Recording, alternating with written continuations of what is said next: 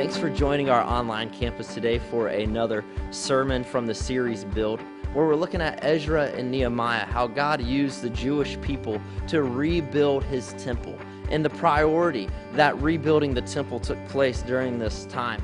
And so we want to encourage you to jump in with us as we're looking into Evangel and how we can build the church itself through the different things that we are doing currently with the Build series. And if God has touched your heart through this message in this sermon series, send us an email at connect at.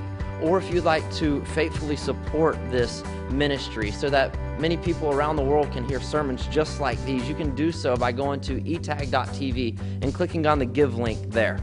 Now get you ready to prepare your heart for another incredible message from Pastor Gary on the sermon series Build.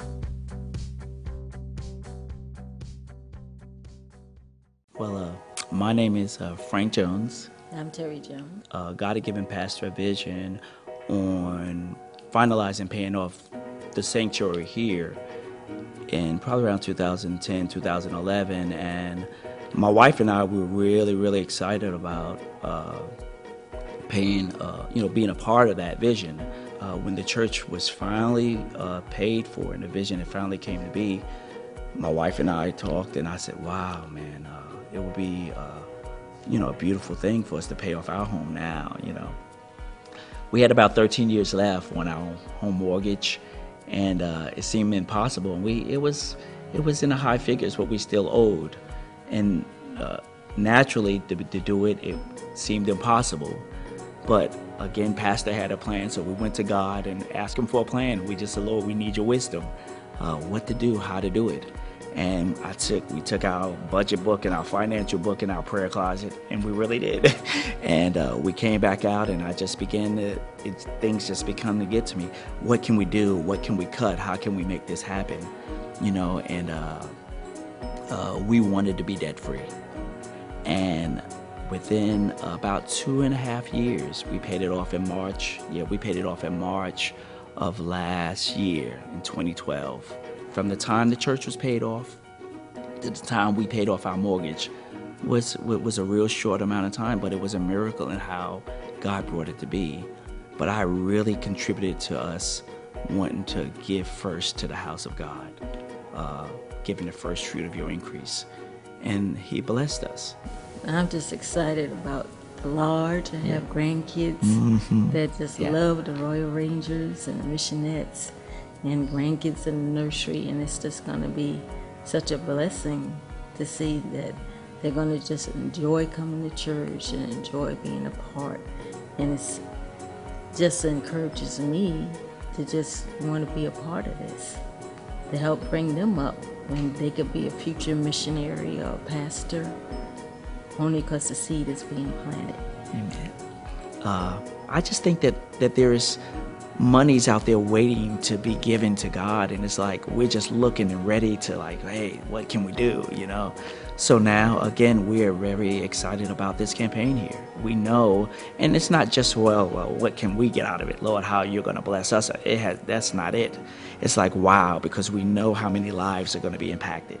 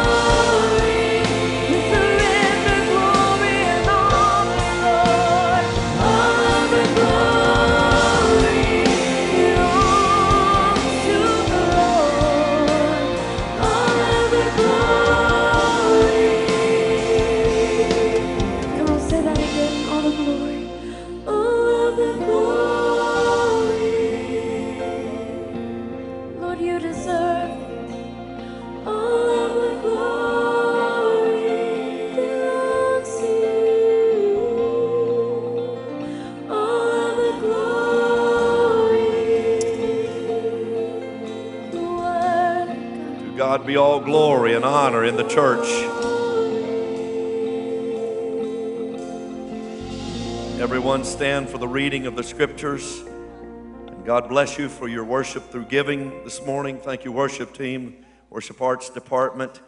For all of the women of the church, Tuesday night, there's some very important announcement for you. I hope you'll connect, ladies. Uh, it's for all, they have girlfriend groups and uh, things that you can get involved in. And so the food and fellowship to inform you about what goes on for women this Tuesday is very important. And there's a work day Thursday at the retreat. I need at least 10 men to be there this Thursday. And uh, also, this Wednesday, I'm asking you to do a different kind of fast than we've ever done. Uh, we want you to go ahead and eat whatever foods that you normally eat, but anything dealing with bread, I only want you to eat unleavened bread. So uh, we, that is bread without yeast. This is what happens with the Lord's Passover. The seven days before the Passover, uh, they eat only unleavened bread. The yeast represents sin, it represents a contaminant, it represents uh, uh, the fermenting process. And so, uh, in the Jewish celebration of the Passover, they would not eat leavened bread. That's why one of the major pictures of the Last Supper, you see Jesus breaking a loaf of bread, well, he's actually breaking a loaf of leavened bread. Well, that is not biblically or Hebraically correct because he would have never eaten leavened bread on the night of the Passover. He would have eaten unleavened bread. And so I'm, that is the fast we're going to do this Wednesday. Any type of bread you eat, make it unleavened bread because we want the sin out.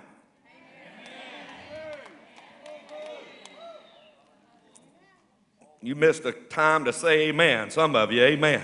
Turning your Bibles to Ezra chapter 1. Ezra chapter 1. Hallelujah. Praise God. Ezra chapter 1, powerful passage of scriptures. We begin our study. I've asked for your spiritual commitment that if at all possible, these five weeks you be present. Beginning today, the next these five Sunday mornings. Two weeks from today is Easter. Next Sunday is Palm Sunday. Ezra chapter 1, beginning now with verse 1 And in the first year of Cyrus, king of Persia, that the word of the Lord by the mouth of Jeremiah might be fulfilled, the Lord stirred up the spirit of Cyrus, king of Persia, that he made a proclamation throughout all his kingdom, and he put it also in writing, saying, Thus saith Cyrus, king of Persia, the Lord God of heaven, hath given me all the kingdoms of earth. Now I want you to recognize this is a heathen king, but look at his proclamation. He is a king that worships many gods, but God had caused him to recognize the Lord God. The Lord God of heaven hath given me all the kingdoms of the earth and hath charged me to build him a house at Jerusalem. Everybody say, build. Which is in Judah. Who is there among you of all the people? His God be with him and let him go up to Jerusalem, which is in Judah, and build. Everybody say, build. And build the house of the Lord, the God of Israel. He is the God which is in Jerusalem. And whosoever remaineth in any place where he sojourneth, let the men of his place help him with silver and with gold and with goods and with beasts, beside the freewill offerings for the house of God that is in Jerusalem. Then rose up the chief of the fathers of Judah and Benjamin and the priests and the Levites with all them whose spirit God hath raised to go up and to, say it, build the house of the Lord which is in Jerusalem. You may be seated. The kingdoms of Judah and Israel had sinned, they had fallen into sin. And because of their sin and departure from God, he allowed the nation to be overthrown and conquered by the Babylonians. This is in your history books. God is not slack concerning his promises, as some men count slackness. The wages of sin is death, but the gift of God is eternal life. If you pursue a life of sin, sin has its payment, and sin's reward is death. Everybody say amen. It produces death. But the gift of God is eternal life through Jesus Christ. That's why you can't afford to live a life of sin and allow sin to reign in your members because sin produces death. Israel had sinned, and God's people, God's nation, even God's city, taken captive by Nebuchadnezzar and the Babylonians. This is a good message, a good word for America today to learn from the history books. The church needs to learn from the history books. We as individuals need to learn from spiritual history that God is a loving God, that He is merciful, merciful, but He is also just. Amen. And if a man, church, or nation repents, God is faithful to watch over His word then and to allow the washing of water uh, to bring a cleansing and a freedom and a redemption process. When I give the altar call, if you do not know Jesus, I want you to come running to Jesus. If there's sin in your life, I want you to come running to Jesus. Say amen. amen. Charles Spurgeon said, If sinners be damned, at least let them leap to hell over our dead bodies. If they perish, let them perish with our arms wrapped around their knees. If hell must be filled, let it be filled in the teeth of our exertions, and let no one go unwarned or unprayed for. Amen. There was a series of attacks because of Israel and Judah's departure from God. And these attacks upon the kingdoms came over a series of 130 years. God doesn't forget, and God works through history. In 722 BC, the first of those attacks came by the Assyrians, and the Assyrians overthrew the northern kingdom of Israel. But Israel did not learn, neither did Judah learn from what was happening. Judah should have learned from watching their, their own neighbors and their own relatives in the northern kingdom. But in 605 BC, 115 or so years later, Egypt and Assyria overthrew part of Judah.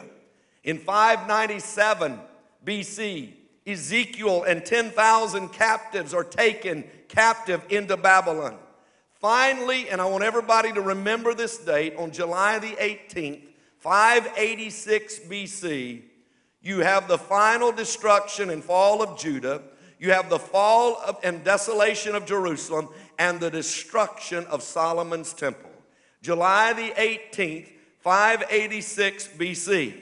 It was the final assault by Nebuchadnezzar and his armies to destroy and take captive. More than 40,000 captives were taken with them. The gold and silver artifacts of the temple were taken to Babylon and preserved in a Babylonian temple. I'm telling you, uh, there's a word of prophecy today because there's some things that have been taken into captivity, even into Babylonian temples, that's reserved for the church and reserved for the people of God in the last days. Those things were going to be released in Ezra chapter 1. 70 years goes by. Watch this. There's a powerful thing here to watch. 70 years they're in captivity the parents and grandparents begin to die off so that when the writings in Ezra 2 start identifying who all was being released, it identifies them as children, children, children. Don't ever forget, children are important because the next generation is the children who are alive today. And in 70 years of Babylonian captivity, they had to transmit some things and plant some things in that ensuing generation. Well, there were 490 years prophesied concerning Israel by Daniel the prophet. 483 of those years are accomplished from the beginning of the Babylonian captivity, those 70 years, and the years following to the cutting off or the crucifixion of the Messiah, leaving still Daniel's 70th week, a period of seven years that we know will take place, what is known as the tribulation a seven year period completing the 490 years that will make the culmination of what Daniel predicted. But, friends, there are signals in the heavens that God is sending to uh, the populace and to, uh, uh, to, to mankind, to humankind, that these days would not come upon us, that we do not uh, have to be unaware of what is happening. And the first blood moon will take place in just a matter of hours, a couple of days. And God is signaling through these four blood moons that something significant is taking place in our world. Well, in chapter 1, verse 1, King Cyrus gives a decree. He has gone in, he has overthrown Nebuchadnezzar and, and Belshazzar, uh, his son, and, and has overthrown the kingdoms of the Babylonians And now Cyrus has set up his own kingdom, and he ascribes that the God of heaven has given me power and given me all the kingdoms of the earth. His rule as the Medes and the Persians, the leader of the Medes and the Persian, was an incredible empire. In 538, God stirs the heart of this old heathen Persian emperor. Listen to me. Some almost 70 years after the destruction, God gets the attention of Cyrus, king of Persia. I'm telling you, Cyrus just wasn't a happenstance or a coincidence. You're not here by happenstance or coincidence. But it says that he was stirred reading the words of Jeremiah, a man that had prophesied a century before, but God had a word for Cyrus the king, an unhe- a heathen king that would get to him. Somehow that word gets to him and changes his opinion about what needs to happen with world events. I'm telling you, Proverbs still says that the hearts of the king is still in the hands of the Lord. And God can get the world leaders' attention right now. What God is doing in our world is not by happenstance. But he recognizes that the word of the Lord through the mouth of Jeremiah comes to him. What we need to get back in the pulpits of America today is, Thus saith the Lord, the word of God being preached. We do not need animated question marks standing in the pulpits questioning whether or not the word of God is true. I'm telling you, the word of God is true, and let every man be a liar. We need the Word of God preached, and when the Word of God preached is preached, heathen kings like Cyrus will obey the dictates of God. The word of Jeremiah came to a heathen king and stirred him up to do God's bidding. We're called to arise and shine. Isaiah 60, verse 1 through 3. It says in verse 2, look at it with me, that Cyrus, king of Persia, the king the Lord God of heaven have given me all the kingdoms, and He's charged me to build. Everybody say, build. There comes a time when we all must embrace and hear the word of the Lord. You're not an accident. Cyrus was not an accident. He was under divine assignment. God knew you when you were in your mother's womb. Amen. He knew all your members and had them numbered. And He's chosen you and He's appointed you. Same prophet Jeremiah declared that God's plans are good plans.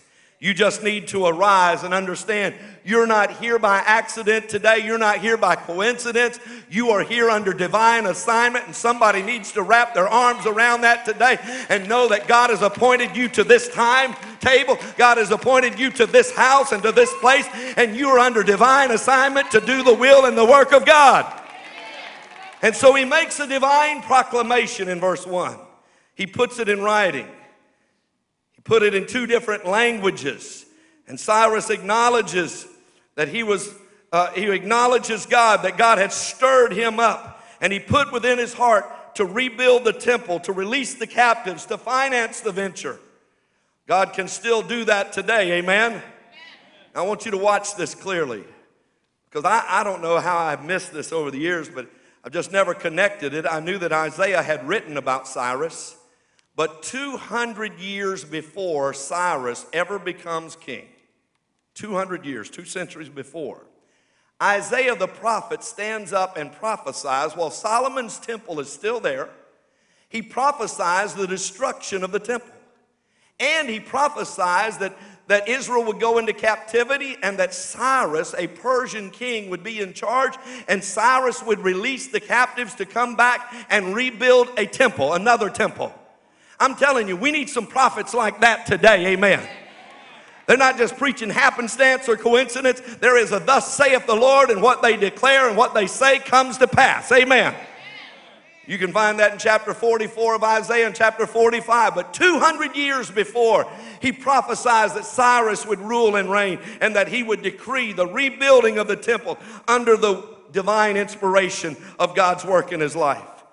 I'm here to declare that God is behind building programs, and we need to be behind building programs. Jesus said, I will build my church, and the gates of hell will not prevail against it. verse 3, he designates the Jewish people to help. In verse 4, all the people were to help fund and give gold, silver, and free will offerings. This was the will of God because He wanted His house of worship reestablished. And they were not to just build a portion of the house of worship. Well, I only like the sanctuary and what happens in the sanctuary. But what if you didn't have closets for cleaning supplies? And I began to study the temple and I began to study the tabernacle and I looked, they even had closets, nice ornate places for the priest garments. They had, they had facilities where the priest would go. There was courtyards. There was a place, but I only like the holy of holies. Listen, every part it makes the complete whole and makes the complete work of God accomplish what it's set forth to do. And so thank God that somewhere over the years that people believed in the vision of this church to build more than an, an inner sanctum, a holy of holies. But right now, while we're enjoying worship, uh, we've got some workers in the back that are loving on some babies because somewhere somebody believed in a nursery. Put up that picture of that bus. You got 58 boys right now that'll be loading a bus in about an hour that the church owns. And they're riding on a, a, nice church bus that God gave to this church because somebody believed in a church bus. When, when, God, when, when Cyrus sends them back to build the temple, he didn't just send them back to only build the Holy of Holies. But they had to build the courtyards. They even had to build walls. Well, I don't like walls. Walls are not my particular thing. Well, but they had to have walls. They had to have all the, all the 5,200 artifacts that were taken out of the temple. Well, I don't like artifacts. Well, they had to have all of this because it all completed the whole. And sometimes we may not see how important a children's building is, a nursery building, a lobby, and all that's needed so that the gospel is preached and families are won to God and, and, and bread is in the house of the Lord. But it's all important to the worship of the Lord. And when Cyrus sends the people back, he doesn't just say, build half the place. I'm going to come say amen to myself. Evangel Temple is called to build. I want to say one other thing. Cyrus led the rebuilding process, but do you know that Cyrus only led he, the first phase that went out? The first phase that went out, they only built the foundation and they only built the altar. God was interested in restoring the nation. I want you to watch this because there's a spiritual parallel. God's interested in restoring America, but how's He going to do it? Cyrus sends the first group, and they go and they lay a sure and firm foundation, and they build an altar. And there's a spiritual application because if churches are not built on a firm foundation, a solid foundation, I'm telling you, what can they preach? What can they offer to a world? If the church is not built, and there's a lot of churches not built on the foundation of Jesus Christ as Lord and Savior, I'm telling you. They're built on a lot of other things and they're preaching other gospels. But there's a lot of churches that know their foundation, their solid footing, their solid footer is found that Jesus Christ is Lord and we're preaching Jesus. Amen. I'm telling you, Cyrus the king, he sends them back, and the first thing they build is a foundation and they build an altar. You got to have a place to worship. The altar is important, I'm telling you. The altar is the place where you sacrifice. The altar is where you bring your worship to. And the altar is where you meet God at. And so, to the saving of a nation, God orders an altar built and a foundation. Work stopped for years, and we'll get into that in part two next week. There was a, a period of time that work ceased, but they had a solid foundation. If you do not have a solid foundation, friends, your house is being built on sand. Amen? And if the church is not built on the rock Christ Jesus, I want to tell you that what this world needs in this last day and this hour, they need to hear a clarion call that men need to repent and turn to Jesus. They need to confess the lordship of Christ. We do not need to send mixed signals to a lost world. There needs to be a clear cut gospel. We believe that Jesus is the only Son of God and that it is by that name and belief in that name alone that we get to heaven. Hallelujah. Everybody say, Jesus is Lord. Down through the years, God has called Evangel Temple to arise and build. There's been all kinds of building programs, all kinds of uh, purchase of vehicles and equipment. A little over three years ago, uh, or four years ago, God called us to get out of debt, and a miracle happened to get out of debt. And then God called us to, to buy television equipment. And, and who would have ever believed three years ago when we started, and it was a large sum of money that, to buy all of this equipment, but who would have believed at that point in time God was going to put us on live streaming and that thousands and thousands of people every week from around the world would be blessed because of live? You, we didn't know that at that time. We just knew we were acting in faith and doing the will of God, and God gave us because we stepped into the water and the waters rolled back. This week, my dad was out at Mayo, and a nurse came up to him and said, You're, you're pastor at Evangel Temple? Yes. And she said, I love your sign. I, I see that sign every day as I drive to and from work. A lady was here Wednesday night for her first time, and she came up before the service. She said, I want you to know I, I, live in Macclenny. I drive to the beaches every day for work. I drive by it in the morning, drive by it in the evening. And she said, That sign has captivated me here. I'm here tonight because I, I want to know what's going on.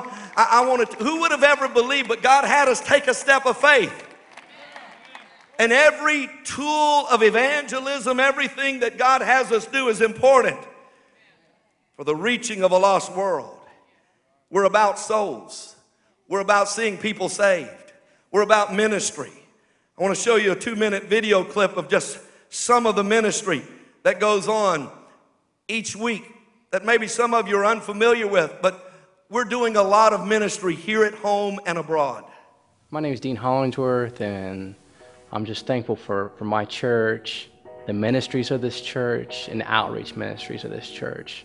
I was personally touched and changed at this church some 20 years ago. I was saved at Evangel Temple in 1994, and ever since then, I've been part of the outreach ministries that are supported by Evangel Temple. I've personally seen thousands of lives that were touched and changed by, by the ministries that were supported throughout this church. In the mid 90s, I first got started with outreach with doing the prison ministry with some of my brothers, and we went across the whole state doing prison ministries at uh, maximum security prisons.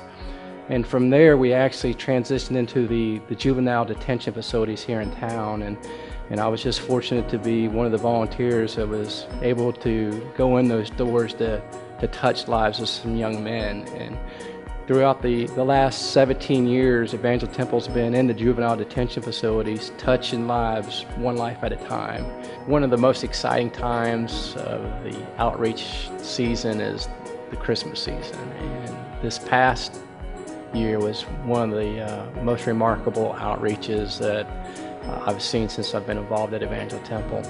Um, we did major Christmas outreaches at all these facilities, at the Panama House. We actually brought the boys in, and our Sunday school class actually um, bought the Christmas for some 18 boys, and we brought them here to the church and had a Christmas dinner and had Christmas with them. And I'm just so thankful that Evangel Temple has the vision of touching these lives. We do so many different kinds of ministry and so many different kinds of outreaches. It's all about seeing souls come into the kingdom. But God has called us to arise and build, and it's time to build. And I do believe God is behind the vision and God is behind building programs. And on May 4th, in just five weeks from today, we're going to give this entire congregation an opportunity to commit at some level after you've prayed for the next 30 days. We want you to pray, we want you to seek God about your level of involvement for 24 months. One, one brother came to me after the morning's early service. He said, Can I make this a one time just offering? And I said, You do whatever God enables you to do. And he said, We know something that's about to happen financially for our family, and we want to, we'll do a one time. Well, we want you to participate and be a part and help be a part of the miracle. Amen? But on May 4th, without any pressure, we've never had, you know this church and you know your pastoral leadership. We've never been about pressure. We do believe in presenting the need, giving the opportunity, and people have trusted in the vision and trusted in what God has done over the years. And it's time to arise and build. I'm asking you to do two things on May 4th. Number one is make some kind of commitment to the Arise vision. And number two is to bring a first fruits offering on that day as a part of whatever you pledge. Whatever you pledge, bring a part of that as a first fruits offering. We need some finances to get started. We are ready to start. We need to start immediately. We do not have any funds designated to start these building projects. And so we need a first fruits offering. At every harvest end in the Jewish calendar, there would always be a first fruits offering, a time of bringing the first fruits. I want everyone to stand and I want our worship team to come back and I want my wife to join me here. And I want to talk to you just before we pray. Over the last three, three and a half weeks, I've met with 364 adults of this church. Everyone was invited, and about 364 came to what we called pie meetings. And that was just a time for the pastor and his wife to sit down and just share the vision and answer questions. And it's been wonderful times, and we had a, response of 364 of the adults of this congregation to just share and and, uh, you know, the church voted on this vision in the annual business meeting. It was a 100% vote. But we want everyone to be a part. We want everyone to have the vision because this is a generational church. It's a church that has strong ministry to babies and children, to young people, to young couples, to adults, to our seniors. That same bus had a load full of seniors on Thursday and took them to a great outing on Thursday, our seniors. Came back Friday morning went out of here with a busload of 58 boys, uh, taking them to the state campout and for a weekend of ministry. Aren't you thankful we've got vehicles and we got buildings and properties? It's time. Church, it's time. And my wife and I are going to take a step of faith. And, um, you know, I've always had an illustration in my life of a giving father. Pastor has always been a giving pastor, and I think everybody that knows him knows that. And uh, I've tried to emulate that to my children to be a giver. God loves a cheerful giver, and He rewards cheerful giving. And I just want to challenge your faith because my wife and I are going to do something we cannot afford to do. We're going to sacrifice, but we're not doing it just as a sacrifice. We're doing it as a step of faith because I want to see heaven open. Brother Kilpatrick, when he was here in January, gave me a prophecy concerning this church. And he said, Pastor Gary, I've been in hundreds and hundreds and hundreds of churches across America, and I've, I've never seen this one time in another church. But he said, I'm giving you a prophecy for Evangel Temple. I have not related that to even my wife. No one knows that prophecy. He called me, he's called me a couple times about that prophecy, but I never felt led to reveal that prophecy. And he called me this Tuesday for several reasons. He said, first, you need to honor the Passover this year. It's the Lord's feast. Take your congregation through a, a time of real spiritual connect with what Christ did. Secondly, he said, Have you revealed the prophecy? I said, No. I said, I've just not felt led. He said, Thirdly, don't forget you're in the day, 100 days of God's hand upon this church. And today is day 37 of 100 days. But I thought about that, and I thought about it yesterday morning while I was up early and I was studying. And part of that prophecy was that God was getting ready, and there was going to be a season released. And this is, He gave me this in January. There was going to be a season where God releases over the families of this church period of His divine favor, of financial blessings. Because when He calls you to do something, He's got to finance it. That's what happened here. God's got to cause it, He's got to cause families to be blessed. I try never to pray first that the church is blessed. I always try to pray first, as I'm praying daily for our congregation and our deacons and families. I always try to pray first for the families because I want you blessed. And I know as the families are blessed, then the house of God gets blessed because we're an obedient people. And so I want you to lift your hands right now because I want to claim that prophecy.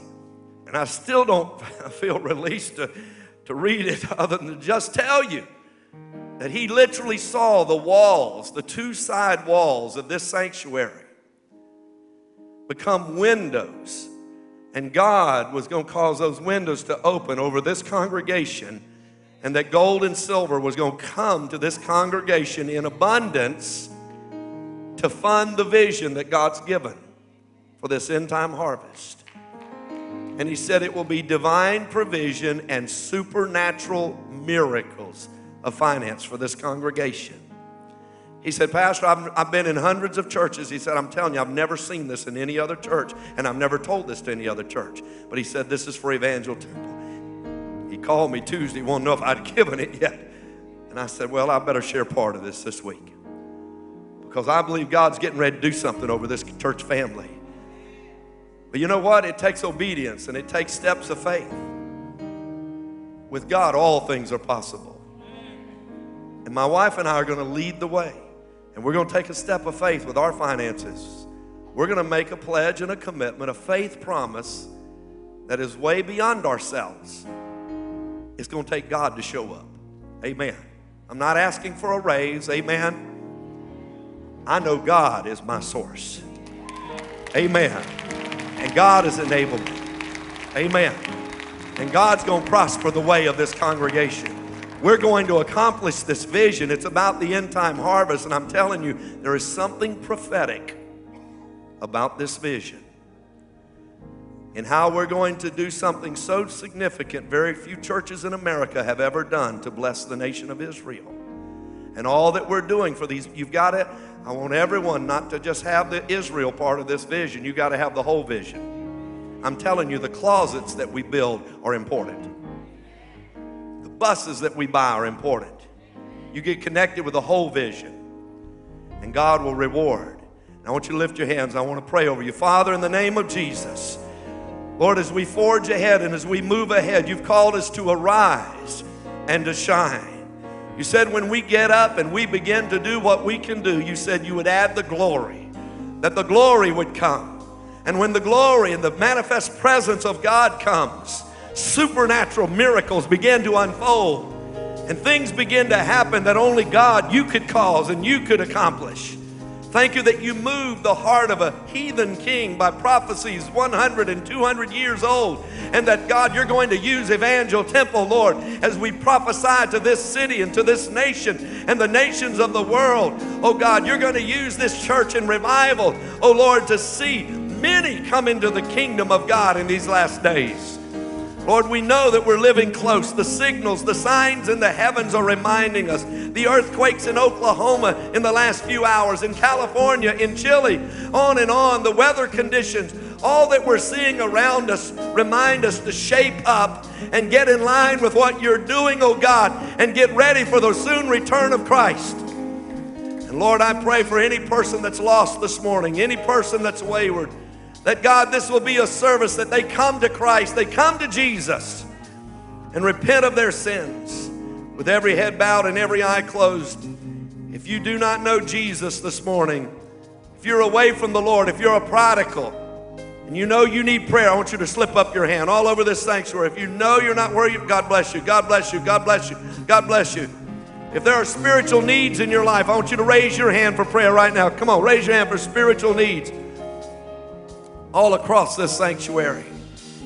There's some sons running from God right now.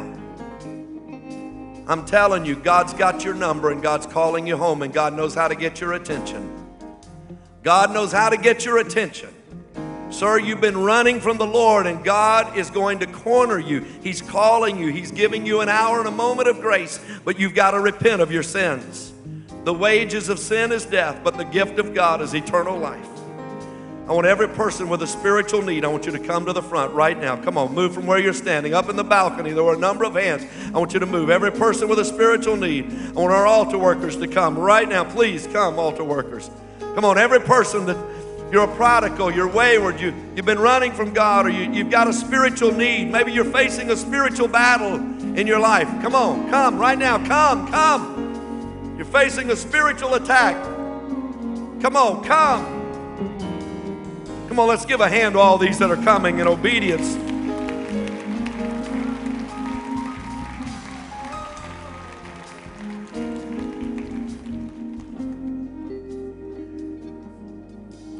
There is still a young person, and God has your number this morning, and He's calling you. God has you between a rock and a hard place, and He is calling you to open up your heart and open up your life. You can't save yourself. You can't even get yourself out of your own predicaments that you're in. But God's calling you to turn your life over to Him and let Him turn it around in your life. Right now, I feel checked in my spirit. You need to obey God. Right now, you need to come to this altar. Right now. Come on, come to this altar. Young person, come to this altar right now. You've got yourself in a mess and you don't know where to turn. Come, come, come, come. In the name of Jesus, come.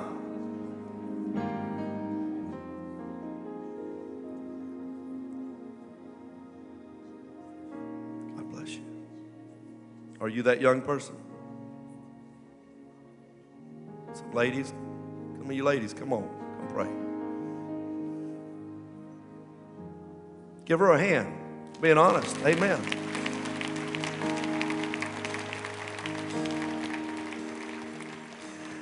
Want this congregation to stretch the hands towards it. There's still there's some moms and dads that need to come to this altar. You've been worrying about lost children, but you got a seed of rebellion in your heart. And you need to get that rebellion out of your heart before your kids will ever come home. You need to repent. Some of you need a healing. You need to get some rebellion out of your heart before you, God's ever going to heal you. You need to come. You need to repent. Stretch your hands towards these. Father, in the name of Jesus, God, we pray right now over every person standing here, those that need a breakthrough spiritually, Lord, those that need deliverance, oh God, those that are struggling with the attack of the enemy. Oh God, I pray that, Lord, you would move in a mighty way. You're stirring the church. You're stirring our hearts as you stirred Cyrus, a heathen king. You're stirring Christians and you're stirring unbelievers. These are the last days. We're living in the last days. And Lord, as we fast this week and as we pray, we covet the prodigals to come running, repenting of their sins, confessing the Lordship of Jesus. And I pray over all these, Lord, the spiritual needs that are represented. Oh God, draw people out of the, the quicksand, draw them out of lives of degradation and sin. Separate them, oh God, from the sinful depravity, Lord, that's leading them to eternal death and destruction. For the wages of sin is death, but the gift of God is eternal life. And we thank you that you're a forgiving God, a, a holy God, a merciful God. Come on, I want everybody in the house to thank him for his mercy right now because he saved you. Amen. He saved me. Amen. He's forgiven us. Come on, thank him. Thank him right now. Come on, thank him. Hallelujah. Merciful, merciful Lord. Hallelujah. Hallelujah. Hallelujah. Come on, lead us in that song, Jennifer. Give myself away. Come on, just worship the Lord. I give myself away so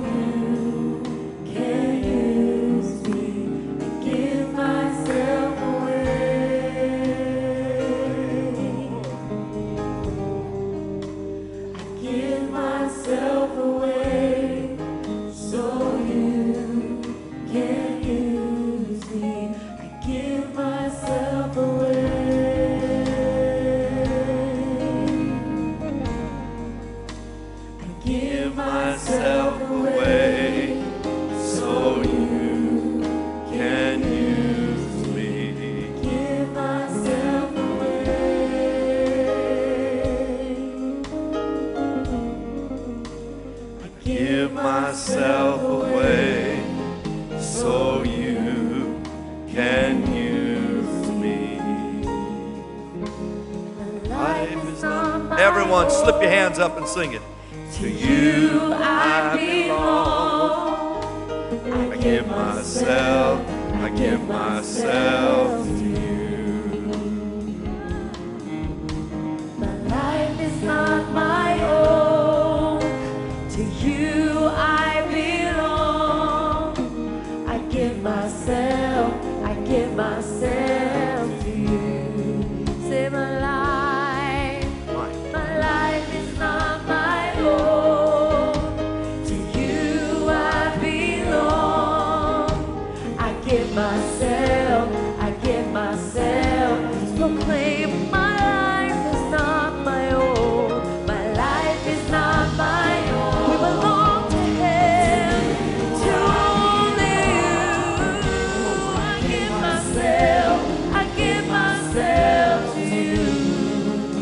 I just want to tell you here are three testimonies. I'm not going to give their testimony, But I can say in all three lives that nothing is impossible with God.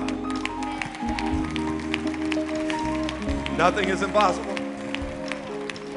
If you only knew what God has done in these lives, I'm telling you, nothing.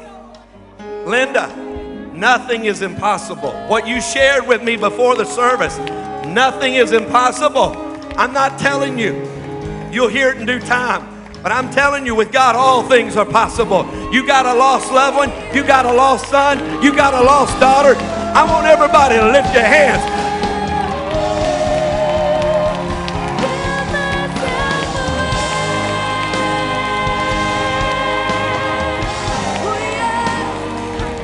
Come worship the Lord.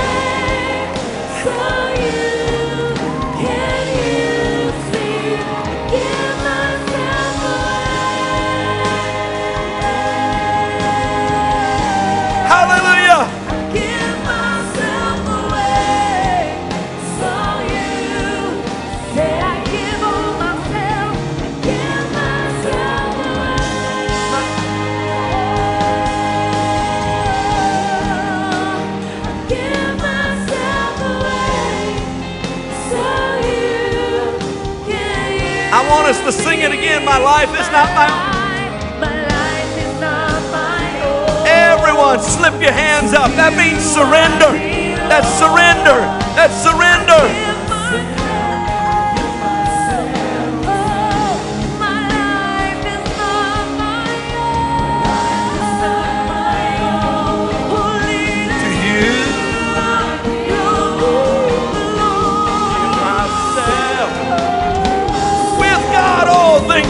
Things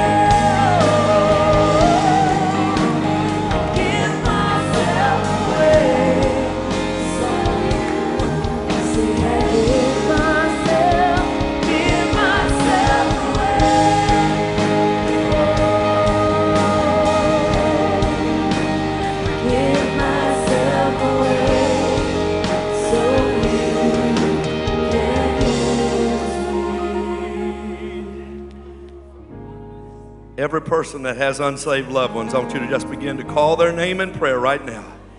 Just call their name in prayer. Sons, daughters, uncles, aunts, come on. Just call their name in prayer. Speak over them the words of life and faith, miracles of salvation. They're coming home. This is the month prodigals are coming home. Prodigals are coming home. Prodigals are coming home. Hallelujah. Hallelujah. Hallelujah. Koramatate korana karioko muhuso pehereda korana kasetete. Ishonde korane karale korana katele motorama. Rane hisi kondore apatate teribiho sordore de kanda. We speak over the prodigals. Come home. The arms of Heavenly Father outstretched and wide open. Come, come, come, come. Hallelujah. Hallelujah. Hallelujah. Corre de casita tara de boho